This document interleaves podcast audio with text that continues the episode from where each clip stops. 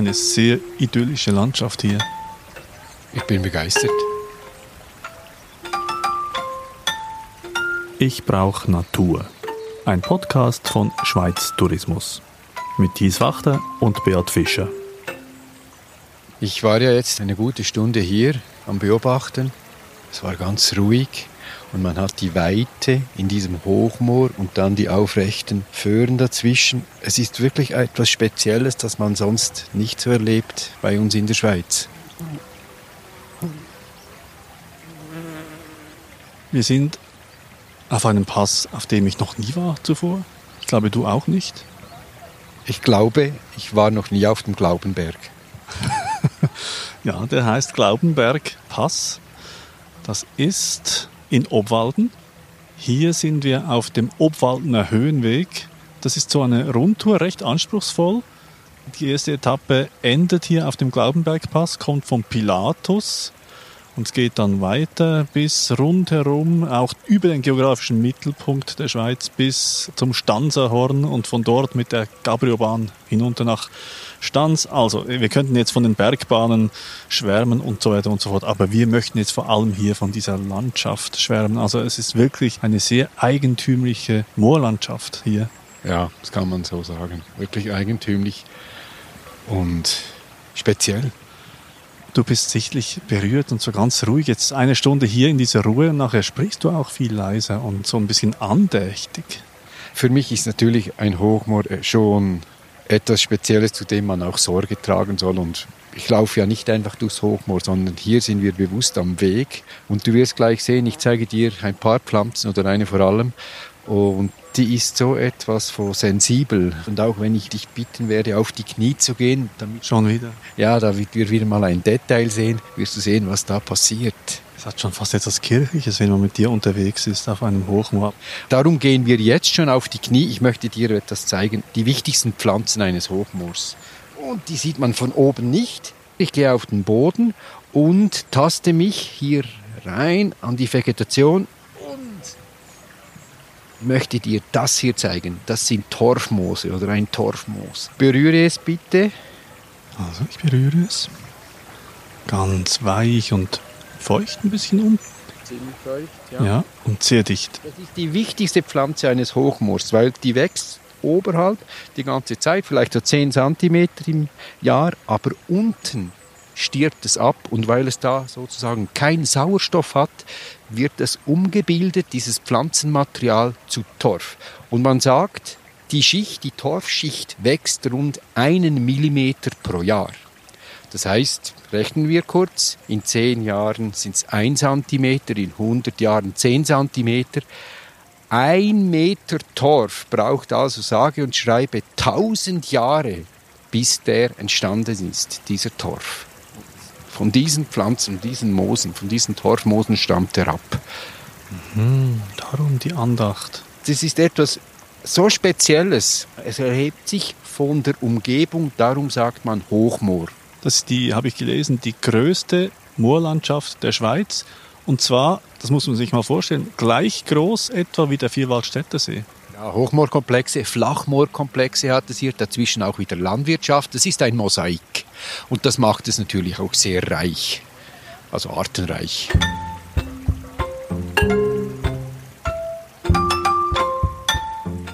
Was ist das Spezielle zu einem Hochmoor? Der Lebensraum. Dieses Torfmoos, wenn es stirbt und sich abbaut, macht einen sehr sauren Untergrund. Das heißt, es ist extrem sauer, fast wie Essig. Dazu ist es extrem nährstoffarm und eben sehr feucht. Und das als Lebensraum, wenn man sich das vorstellt, das gelingt nur wenigen Pflanzen hier zu wachsen. Das heißt, die Artenvielfalt ist hier besiedelt von Spezialisten, die nur hier wachsen können. Zum Beispiel Essiggurken und so weiter. Habe ich jetzt noch nicht gefunden. Hier haben wir die Rosmarinheide, die gemeine Moosbeere oder dieses Scheidenwollgras. Das sind alles Arten, das sind seltene Arten bei uns. Und natürlich der Star, den ich dir heute zeigen will, ist eine fleischfressende Pflanze. Hoppla. Das rundblättrige, der rundblättrige Sonnentau, Entschuldigung. Der rundblättrige Sonnentau auf Lateinisch? Drossera rotundifolia. Ich frage, weil ich schon bereits aus der Hörerschaft gehört habe, dass diese lateinischen Namen besonders attraktiv sind immer wieder. Kommt aus dem Griechischen, wurde von Linne gewählt für diese Gattung, der Name griechisch Drossos und heißt Tau. Und ist sehr passend, weil wenn wir jetzt genauer uns so ein Blatt anschauen, sehen wir etwas wie Tautropfen. Ich sehe noch gar nichts. Ja, ich weiß, darum muss ich dich noch weiter runterbitten. Also, ich zeige dir die ersten Blättchen. Hier, das sind so kleine oh, die, die sieht man fast nicht. Die sind winzig. Hier, die nächsten. Hier, die nächsten, die nächsten, die nächsten. Überall hat es da. Habe ich nicht gesehen, von oben. Genau, sie sind so rötlich hier, weil hier ist das Torfmoos auch rostbraun, rötlich, manchmal ist es aber auch grün. Also diese Blättchen, die sind alle am Boden liegend kurz gestielt, 1-2 cm und dann eine runde Blattfläche und die haben sehr viele Tentakel. Es gibt Blätter, die haben bis zu 200 von diesen Tentakeln. Tentakeln? Tentakeln sagen wir denen. Das sind so längliche Auswüchse. Also es sieht so ein bisschen aus wie kleine Kellen, die so in die Höhe gestreckt sind und dann mit diesen Tentakeln dran.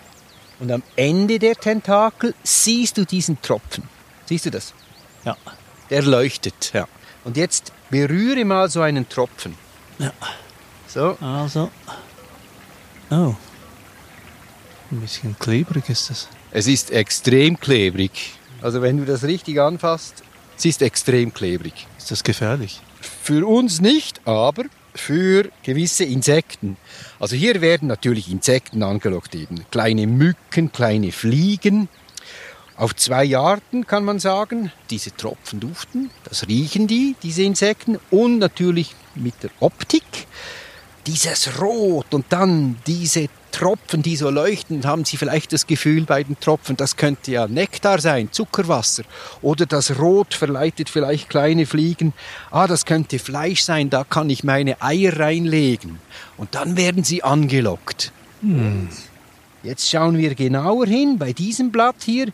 Sie bleiben kleben und sie wollen sich natürlich befreien, wenn sie kleben bleiben. Das heißt, sie kämpfen sich eigentlich durch diese Tentakel, aber bei jeder Berührung von einem neuen Tropfen bleiben sie noch mehr kleben. Ich muss schnell da ein bisschen schauen. Wo ist das? Hier in der Mitte dieses Blattes ist ein kleines Insekt. Oh nein. Und, und hier, hier, ein großes. Eine große Fliege. Das oh. ist natürlich ein toller Fang.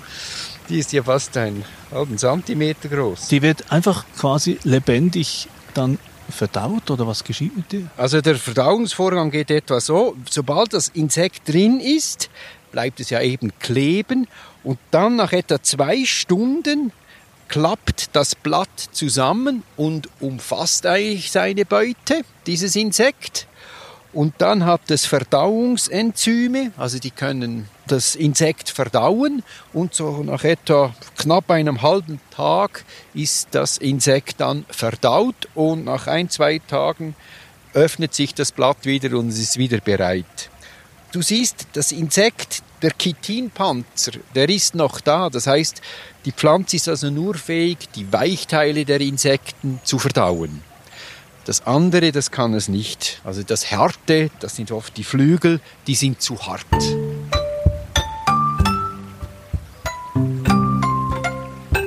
Fleischfressend? Das ist schon etwas Spezielles, oder? Es gibt ja auf der Erde vielleicht 1000 fleischfressende Pflanzen. Bei dieser Gattung rund 200. Die kommen auf der ganzen Welt vor. Am meisten in Südafrika, Australien, Südamerika auch. Und die Idee ist immer die gleiche. Das sind oft Biotope, Lebensräume, die bieten sehr wenig Nährstoffe. Und das ist eine zusätzliche Möglichkeit, Stickstoff zu gewinnen. Also das heißt, für die Pflanzen, für diese fleischfressenden Pflanzen sind die Insekten eigentlich lebende Stickstoffbomben. Die musst du irgendwie einfach holen, anziehen und dann kannst du sie verdauen. Das ist so ein bisschen ein neues Bild von der Pflanzenwelt. Also es gibt nicht nur vegane Pflanzen. Nein, eben. Es gibt etwa 1000 auf der Erde, systematisch gesehen in verschiedenen Pflanzenfamilien, aber alle leben in nährstoffarmen Lebensräumen. Das würde dann auch bedeuten, dass auch Veganerinnen und Veganer darauf achten müssten, keine fleischfressenden Pflanzen zu essen. Ja, zum Glück wurde die nie gegessen, aber sie wurde übrigens gebraucht als Heilmittel. so habe ich gelesen, ab dem 12. Jahrhundert als Hustenmittel. Als Hustenmittel? Hustenmittel, ja. Oder auch gegen Sommersprossen, gegen Sonnenbrand. Als Aphrodisiakum wurde es gebraucht. Es gibt da noch andere Namen. Bullenkraut zum Beispiel wurde es genannt, weil... Die Polizei hat das auch gebraucht? Nein, die Stiere in der Viehzucht. Entschuldigung. Ja, da musst du aufpassen. In der Viehzucht wurde es verwendet, wenn du Stiere hattest, die unlustig waren. Die unlustig waren, also einfach... Also äh, ja. Lust. Ja, lustlose Stiere. Ja, lustlose Stiere. Damit die Potenz gesteigert werden konnte, hat man ihnen dieses sogenannte Bullenkraut verabreicht. Und das ist nichts anderes als diese fleischfressende Pflanze. Ja, also gut, dass das jetzt vorbei ist, diese Zeit. Der Sonnentau ist wahrscheinlich streng geschützt, nehme ich an. Absolut. Wirklich streng geschützt, weil schon der Lebensraum, diese Hochmoore streng geschützt sind. Und wir haben so viele von denen verloren. Also kannst du dir vorstellen, so ab dem 17. Jahrhundert, als die Wälder stark abgeholzt wurden, hat der Mensch neues Brennmaterial gebraucht, gesucht und hat die Torfe einfach abgestochen. Also im Jura, am Alpenvorrand. Also da sind die meisten Flächen sind eigentlich verloren gegangen. Und heute sind sie geschützt, aber das heißt nicht, dass wir sie halten können, weil ein großes Problem ist, trotz des Schutzes, der Niederschlag, der ist eigentlich heutzutage nährstoffreich. Das heißt, er bringt Stickstoff. Und wenn wir hier zu viel Stickstoff haben, dann werden diese seltenen Spezialisten verdrängt. Das ist ein Konkurrenzproblem. Was ist denn mit den Wanderern? Sind die auch eine Gefahr? Ich finde nicht, sofern sie auf dem Weg wandern.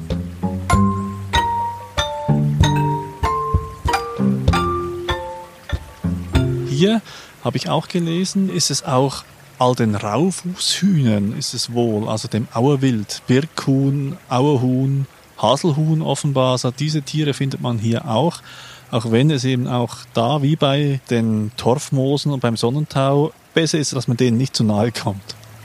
Ja, das Gebiet war ja auch Teil eines Waffenplatzes. Waffenplatz? Ja, war ja hier auch ein Waffenplatz. Der wurde irgendwann aufgehoben.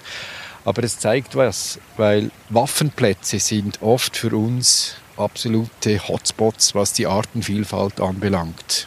Du bist ein Waffenplatznarr. Ja, das kann ich so sagen.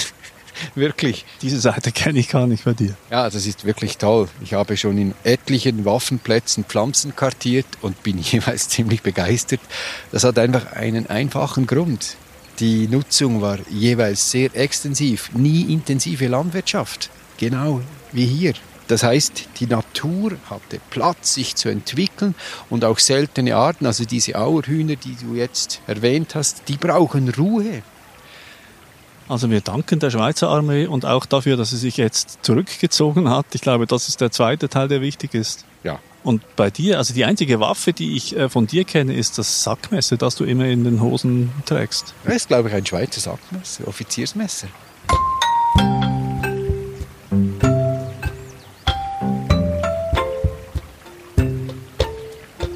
Dieser Wanderweg, der führt ja wirklich sehr schön an Hochmooren vorbei. Und wenn man an gewissen Orten gut schaut, findet man wirklich auch solche Torfmoose und dazwischen vielleicht auch mal einen Sonnentau.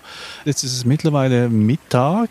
Du hast mir gesagt, wir müssen am Morgen hierher kommen. Warum? Ja, ich habe noch gesucht, weil die Pflanzen blühen ja auch. Sie wollen bestäubt werden und am Morgen sind sie meistens offen. Und ich habe aber hier ein Exemplar gefunden, das am Morgen noch geblüht hat und jetzt schon die Blüten leicht zu sind. Kannst du das sehen? Ja, so ein weißlich, ganz klein weiß. Ganz klein weißlich. Also der Blütenstand kann bis zu 30 cm hoch werden und die Blüten sind fünfzählig weiß. Sie haben vielleicht einen Zentimeter Durchmesser. Und jetzt kommt für mich das Spannende. Die locken da Bestäuber an. Sie sind weiß, werden also gut gesehen. Das sind Mücken, kleine Mücken, kleine Fliegen. Ups. Das ist im Prinzip manchmal genau die gleiche Art, die unten gefressen wird. Ja, eben. Also wenn, wenn die bestäubt werden und dann wird der Bestäuber gleich unten gefressen, das bringt der Pflanze nichts. Nein, überhaupt nichts, weil die kostbare Fracht, die der Bestäuber trägt, der Pollen, wäre dann verloren. Das heißt, dieser Bestäuber muss weiterfliegen. Aber es ist ein Dilemma. Das löst diese Pflanze, diese Sonnentau einfach damit, dass die Blüte relativ hoch ist. Ja, das ist eine Möglichkeit. Und wieso geht dann die Fliege nicht gleich, ah, das ist ein schönes äh, Blatt mit Nektar, da gehe ich auch noch runter? Oft sind die Insekten als Bestäuber Blüten steht. Das heißt, wenn Sie am Morgen ein, ein, Programm wählen, heute esse ich Pollen von dieser Blüte, dann gehen Sie immer auf diese Blüte. Bei vielen Pflanzen ist die Blütezeit kurz.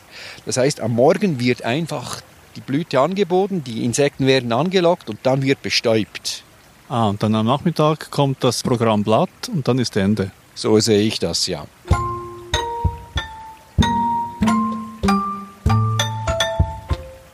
Spannend ist natürlich auch, wenn die Bestäubung auch vollzogen ist, dann sehen wir dann kleine Kapseln und ein Samen, das ist für mich fast die Definition des Nichts.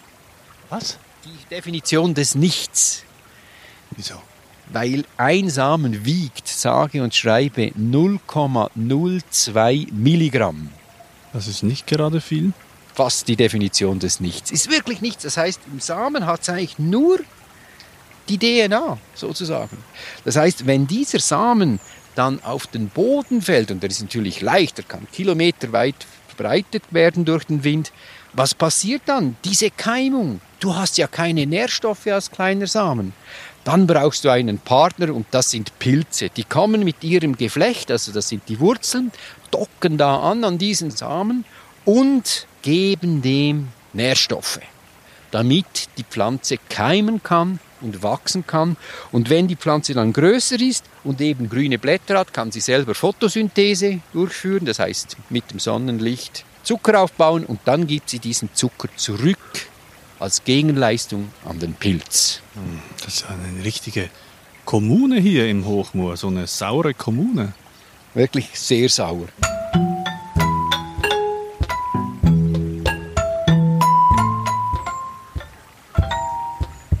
Das Ganze da im Moor mit diesen Skeletten an den Sonnentaublättern, das hat schon etwas Morbides, dieses Moor.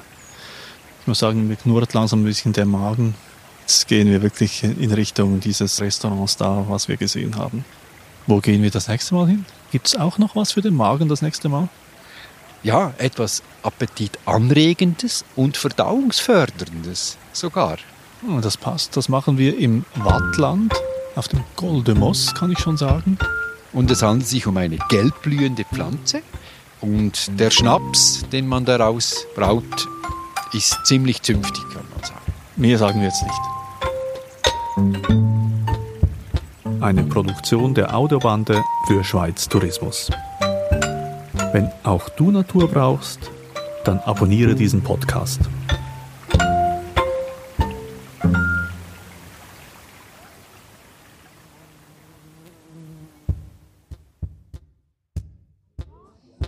Mittagsrast in einem Berghaus. Beat, du trinkst Wasser und da hast du realisiert, dass du noch was vergessen hast. Ja, zum Hochmoor. Spannend ist, dieses Hochmoor wird nur durch das Regenwasser gespiesen. Das heißt, die Pflanzen, die da leben. Das heißt, die Pflanzen haben keinen Zugang zum Grundwasser. Und das fällt dir jetzt ein, wenn du Wasser trinkst? Ja, ich glaube schon. Da du ja weißt, dass ich mich oft in die Pflanzen versetze.